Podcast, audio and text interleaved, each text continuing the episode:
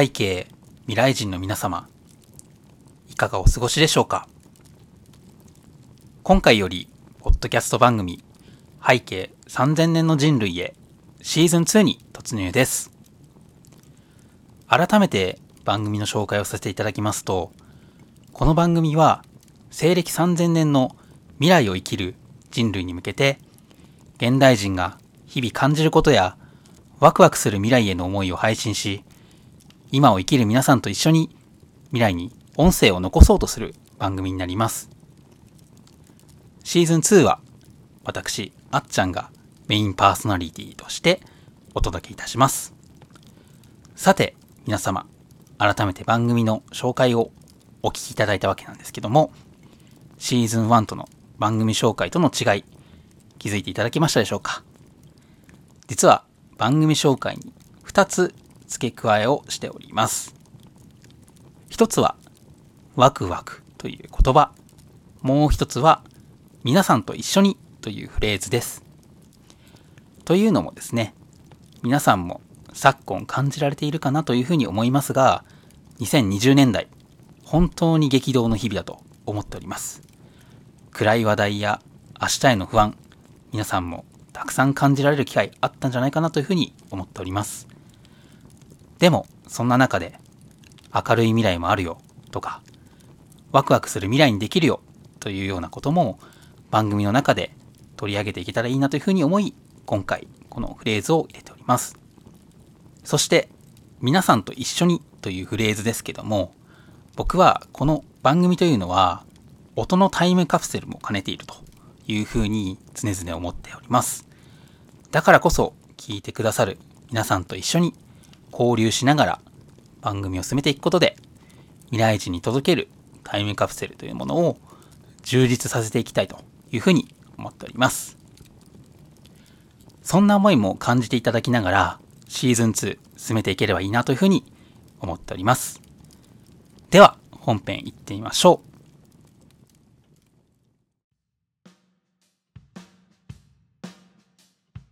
ということで今回ですが、シーズン2第1回ということで、初心に立ち返りまして、保存をテーマに話していこうと思います。この番組ですが、ご紹介した通り、西暦3000年の未来人に音源を残すということを最終的な目標としているわけなんですけども、音源を残すということは、長期間、その音源を保存できないといけないということがありますよね。果たして現代何かを保存するというのは何がどこまでできるのかそしてどうすれば遠い未来まで保存ができるのかそういったところを今一度現状を把握しながら空想していきたいというふうに思っております。まず身近な保存として現代では皆さん個人個人がデジタルデータを保存できるようになっているかなというふうに思います。例を挙げるとスマートフォンであったりハードディスクあとは最近だとクラウドストレージっていうものも随分普及してきたかなというふうに思っています。では、少し遡りまして、皆さんは20年、30年前のデジタルデータ、どうやって残していますか？自分はその頃まだ子供だったんですけども、おそらく皆さんもそうですが、当時の保存方法。そして今2023年の保存方法。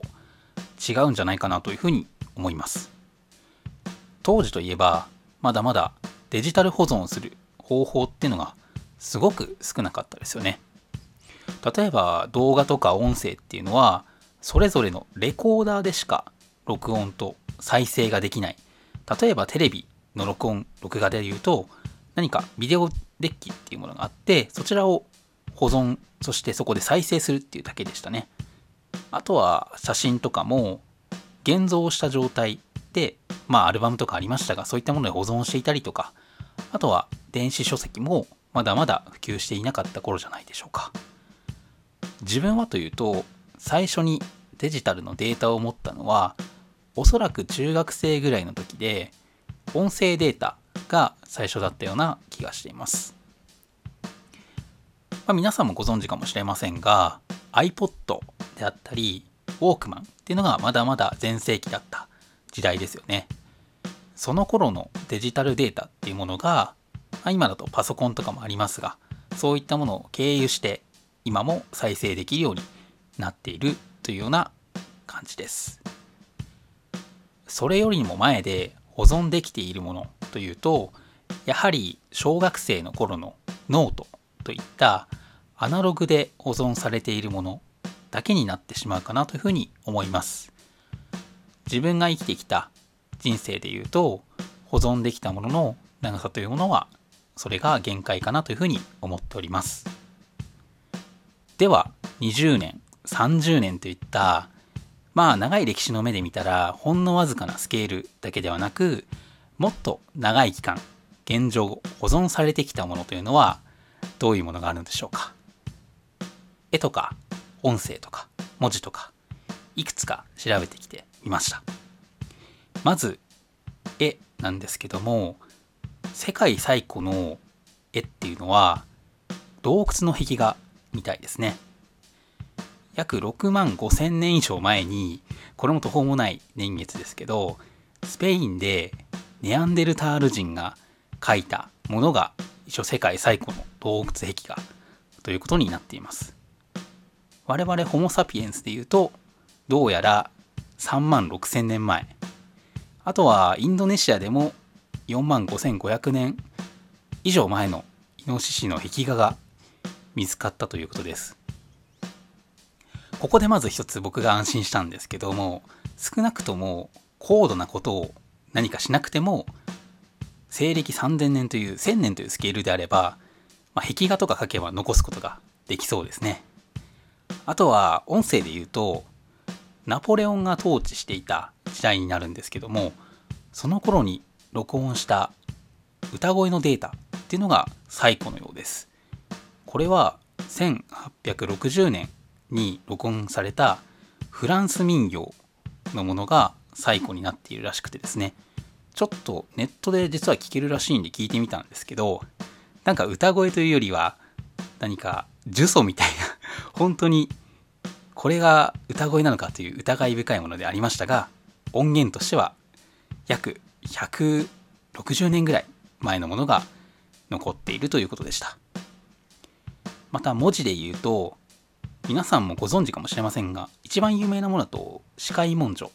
これエヴァでも有名でしたよね。これが2000年以上前の文章ということでしたので文字であれば保存方法をしっかりするとまあ2000年ぐらいは保存ができそうということが分かっていました。そしてこれを知る前に知らなかったものなんですけども世界最古の書物というのは中国で5000年以上前に書かれた液経というものでした。これを見る限り書物は5000年も一応大丈夫と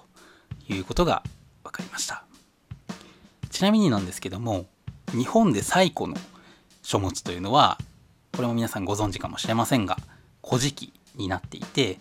712年というふうに書かれております。つまり日本でも一応1300年は残っているということですのでこれも西暦3000年がスコープに入るということが分かったかなというふうに思っています。ここまでがこれまで保存されてきたものになるんですけどもじゃあ一方で現代から未来に向けて保存されているものっていうのがいくつかあるかなと思うんですけども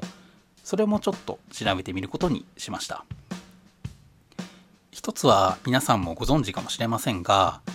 宇宙に打ち上げられたボイジャーに搭載されているゴールデンレコードっていう黄金の円盤です。なんとこれは耐久性が10億年あるというふうに書いてありました。なんか今までの話を見るとスケールが若干違いすぎてやばいですよね。でこれ皆さん一般的に知ってるものはディスクの表面に何かしら図が書いているというところはご存知の方多いかなと思うんですけども実は音声とか音楽楽曲っていうものも記録されていて日本語の音声も含まれているらしいですね。つまりここから何が言えるかというと少なくとも10億年後も一応日本語は再生ができると。再生ができるっていうことに加えて保存されているということになります。まあ、もちろんその宇宙人が聞けるようになってればっていう前提であるんですけど一応日本語もまあ10億年は残るということが確定している。確定してるって言い方は良くないですね。宇宙を放浪しながら10億年間残る可能性があるというふうなことが書かれていました。そしてその他で言うと皆さんこれもご存知かわからないんですがスバルバル世界種子貯蔵庫というものがあります。これは何かというと植物の種が貯蔵されているところになるんですけどもこれはなんかノルウェー領の島にあるあらゆる植物の種を保存する施設が作られていまして約300万種の種が保存できるということで2018年現在ではもう100万種が持ち込まれているということでした。その他にもこの同じスバールバルというところにはプログラミングのソースコードも保存されるというプロジェクトというのがありましてこれ読み方ちょっとわからないんですけども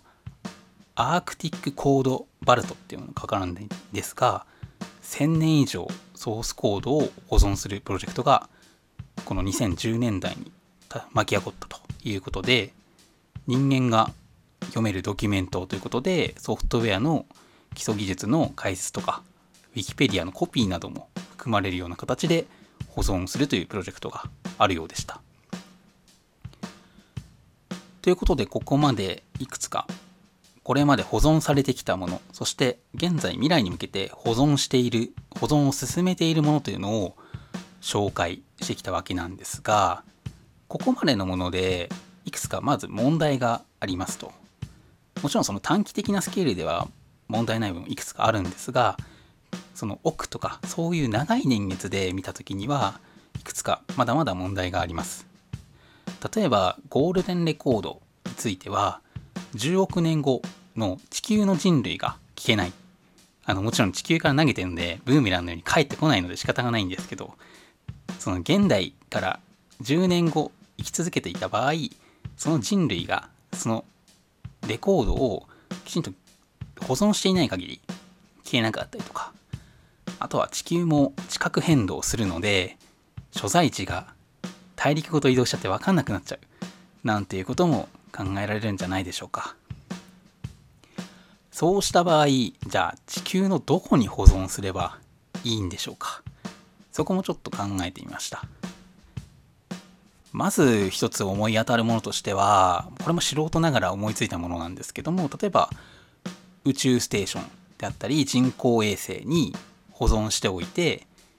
地球の地面の影響を受けなくする形で保存するという方法です。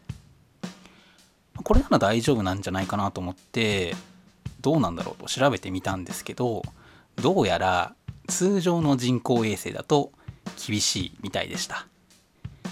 静止衛星って皆さんご存知ですかね？あのひまわりとかが有名かなと思うんですけどもそれでも、まあ、耐用年数として考えられてるのは10年から15年ぐらいしかないらしくてですね。まあさすがにそれだけだと保存するのは地球でも自分できてしまうだろうと。ただ 1000km とかすごい高い軌道で回っている人工衛星であれば100年以上も回り続けることは一応可能らしくてですね。それを可能にするためにまあ、燃料であったりバッテリーの大きさそういったものをきちんとブレイクスルーを起こしてエンジン噴射とか姿勢制御に使われるエネルギーを抑えるのかそれをずっとできるようにするのか分からないんですけどもそういったものが解決すれば人工衛星でも数百年くらいはいけるんじゃないかなというふうに考えられそうですね。ただ回っているだけではなくてやはりその大気とか時期で影響を受けたりとか機器も設計がちゃんと長年持つようになってなければいけないので、まあ、そこは技術の進歩に期待というところになるかなというふうに思ってます。でもう一つ素人ながら考えてみたところとしてはじゃあ地球がダメなら月はどうなんだっていうふうに考えてみたんですけどもどうやら月にも地殻変動があるようでした。ここまでかなりロングスパンで保存を考えてみたんですが仮に先ほどもお伝えしましたが西暦3000年ぐらい、まあ、1000年ぐらいという期間であれば長期のものでも保存が可能ということが分かりました。ただ一方でですよめちゃくちゃ大きい問題を我々見逃しているなということに気づきました。それは何かというとそこに含まれているものっていうのは一般人のものを残すっていう視点が抜けてるっていうことですね。ここまで紹介したものっていうのは基本的には保存するものの独自性とか何かしらいろんな観点での価値があるとかあとは保存することが可能であるものもしくはお金をかけることで保存できているっていうようなものになってます。ただしかしながら我々は一般人です。我々が100年以上保存することができる人工衛星を購入することとか打ち上げるのっていうのはまず無理です。じゃあ一般人が残したいものいわゆる有名でない人が大多数の観点でも価値がない。そしてお金もかけられない。些細な記録。もしかしたらこのポッドキャストもそうなのかもしれませんがそういったものをどうやったら西暦3000年に届けることができるんでしょうか。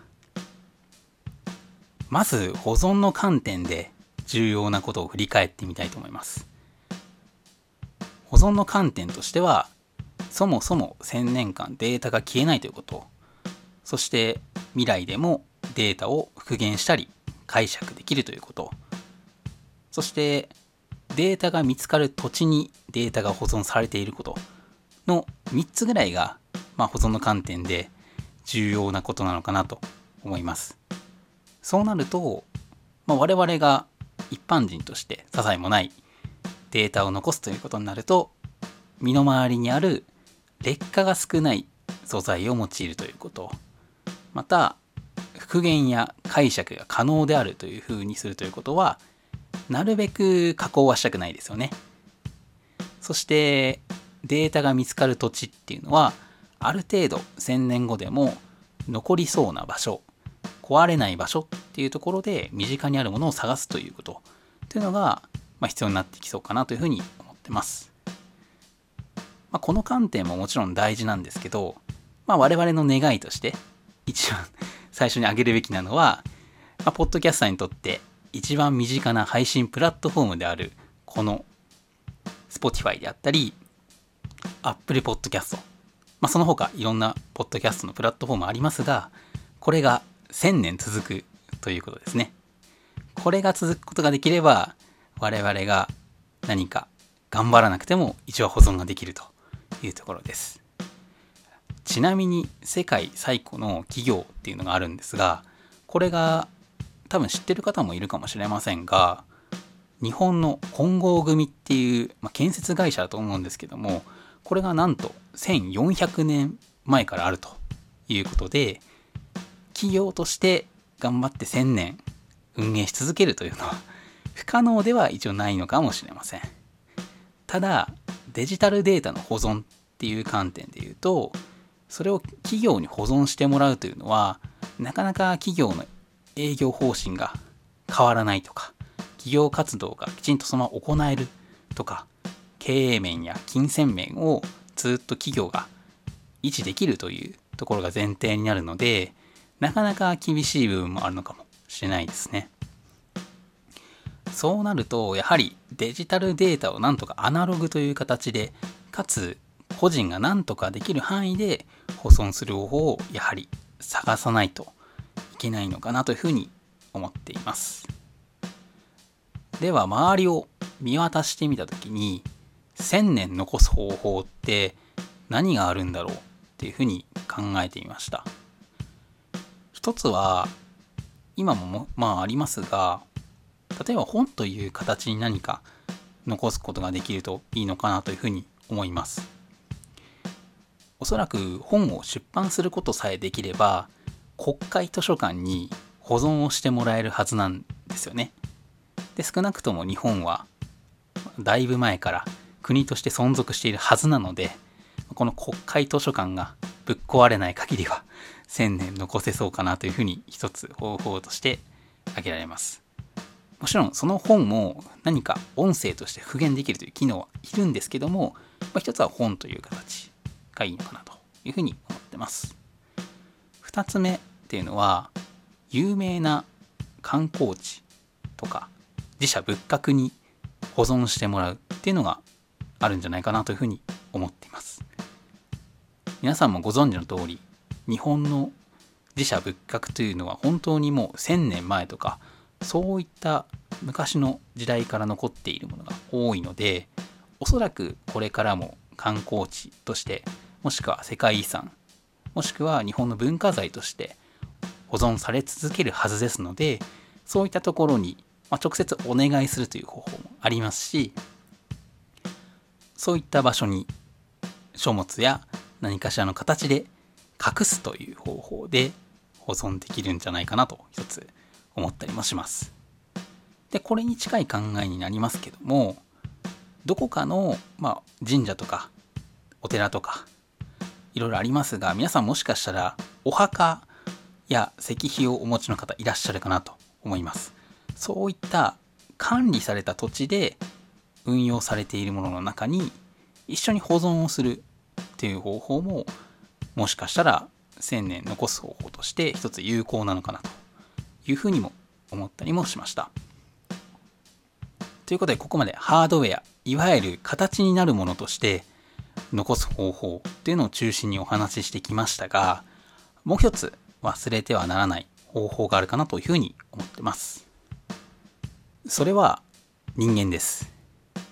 この番組が西暦3000年の人類に向けた保存であるのであれば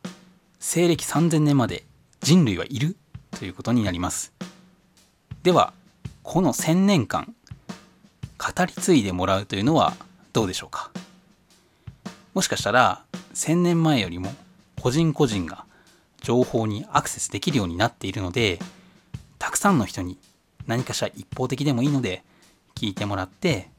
語り継いでもらうということができれば1000年間残すことができるかもしれません。そうなんです。今この配信を聞いてくださってる皆さん是非この番組を1000年語り継いでいってくださいなんて冗談はさておきこの番組が皆さんの記憶に残るようシーズン2も進めていけたらいいなというふうに思い今回の保存というテーマを締めたいと思いますこの音声が未来の人類に届くことを祈って西暦2023年8月の現代人がお届けしました。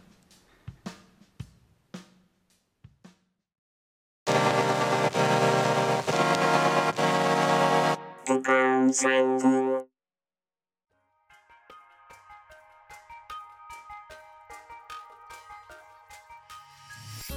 ーズン2第1回